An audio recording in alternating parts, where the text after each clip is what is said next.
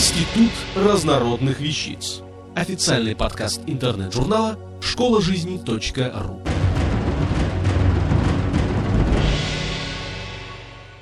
Елена Шуваева-Петросян. Когда появилась ложка? Разве можем мы сейчас обойтись без такого необходимого и практичного предмета, как ложка?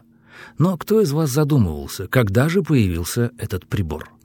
Так, за пять тысяч лет до нашей эры в Египте уже пользовались ложками из дерева и камня, о чем свидетельствуют раскопки. В Греции с древнейших времен популярностью пользовалось некое подобие ложки – ракушка, которой было удобно загребать пищу. Во время расцвета римской и греческой цивилизации появилась бронзовая и серебряная посуда. Сохранилось много экземпляров бронзовых и серебряных ложек этого периода, которые хранятся в исторических музеях по всему миру. В Европе ложка появилась в средние века. Тогда ложки были в основном деревянными и роговыми. В пятнадцатом веке приобрели популярность ложки из латуни и меди. Аристократы и короли пользовались ложками из серебра и золота. Наиболее ранние упоминания о таких ложках относятся к тысяча двести пятьдесят девятому году. В число личных вещей английского короля Эдуарда Первого в тысяча трехсотом году входили золотые и серебряные ложки, маркированные «флёр-де-ли», название парижской мастерской. В эпоху Возрождения в Европе были распространены так называемые апостольские ложки с изображением Христа и его учеников, которые зачастую дарили на христианские праздники.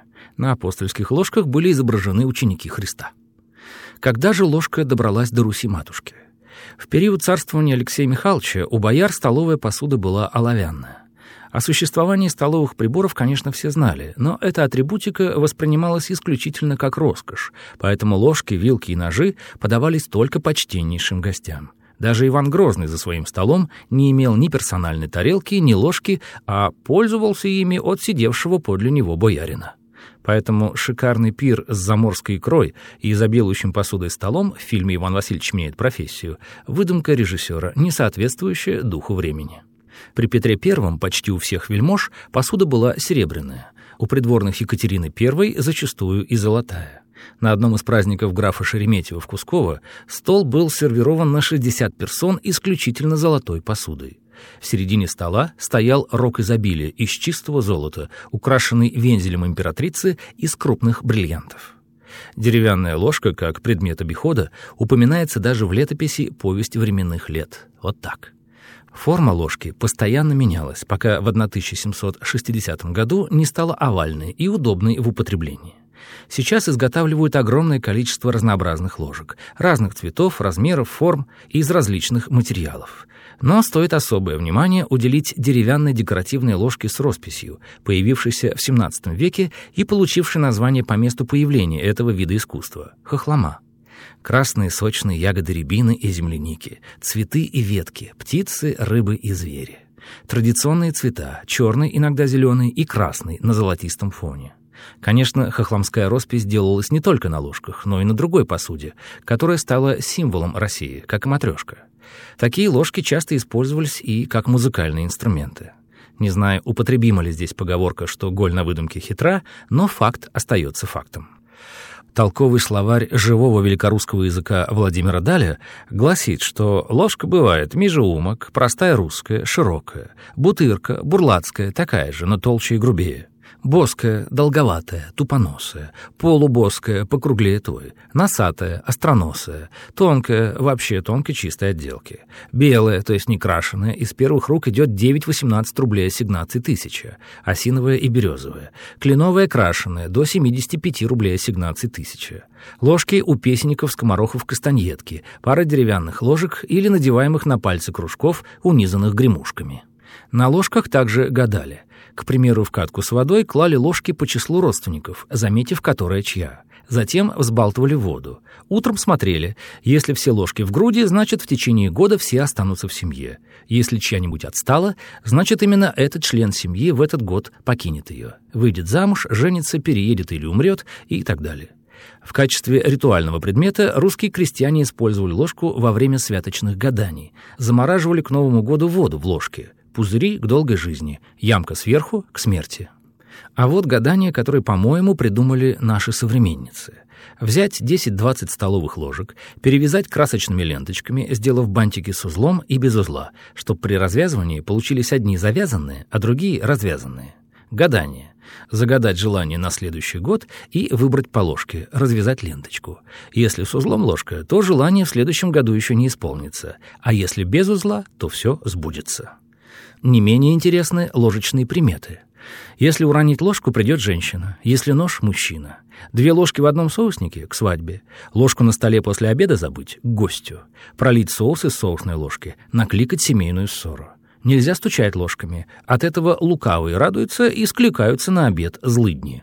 Нельзя оставлять ложку так, чтобы она опиралась ручкой на стол, а другим концом на миску. По ложке, как по мосту, в миску может проникнуть нечистая сила. Шотландские няньки всегда замечали, какой рукой ребенок в первый раз брался за ложку. Считалось, что если он сделает это левой рукой, он лишит себя удачи на всю оставшуюся жизнь. Это суеверие записал магистр Уилки. Ложка играла заметную роль в обрядах восточных славян, олицетворяя собой конкретного члена семьи, живого или умершего. Ложки помечали, избегали пользоваться чужими, причем ложка мужчины подчас противопоставлялась остальным по размерам и форме. Ее охотно применяли в народной медицине, полагая, что с помощью ложки умершего хозяина можно избавиться от родимого пятна, бородавки, нарыва, опухоли в горле и тому подобное.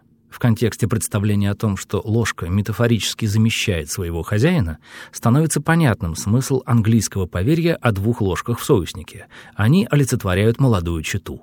При сватовстве, если кто-то из сватающихся сумеет унести из дома невесты ложку, то сын будет в доме хозяин, и его жена никогда не оставит. По истечении трех месяцев после их свадьбы ложку нужно подкинуть в дом к невесте. Как оберег, ложку использовали во время крещения ребенка, в тех случаях, когда крестная мать была беременной. Эта традиция жива до сих пор. Во время крещения малышу дарят серебряную ложечку, напрочь забыв о таком атрибуте, как беременность. И напоследок несколько пословиц о ложках. «Красна ложечка с похлебочкой, а не сухая» — русская. «Был бы мир пловом, а я ложкой» — даргинская. «В один рот двух ложек не впихнешь» — китайская. «Дорога ложка к обеду» — русская. «Каши мало, зато ложка большая» — малайская. «Кошкам по ложкам, собакам по крошкам, нам по лепешкам» — русская. «Ложка дегтя в бочке меда» — русская. «Не клади свою ложку туда, где нет твоей миски» — абхазская. «Пустая ложка губы царапает» — осетинская. «Нечего хлебать, тогда и хоть ложку полизать» — русская. «Состояние котла лучше всего знает разливная ложка» — лакская. «Что положишь в котел, то и попадет в ложку» — казахская. «Красная ложка едоком, лошадь ездоком» — русская. «Что себе в миску накрошишь, то и в ложке у себя найдешь» — армянская. «Руки за ложкой не протянешь, так не придет сама» — русская. «Так можем ли мы сейчас обойтись без ложки?» «Вряд ли. Она хороша и на столе, и в гадании, и в музыкальном звучании. И вообще нам надо научиться замечать в обиходе прекрасное». Автор статьи «Когда появилась ложка» Елена Шуваева-Петросян. Текст читал Дмитрий Креминский. Институт разнородных вещиц. Официальный подкаст интернет-журнала школа жизни точка ру. Слушайте и читайте нас на дабл ю дабл ю дабл ю точка школа жизни точка ру.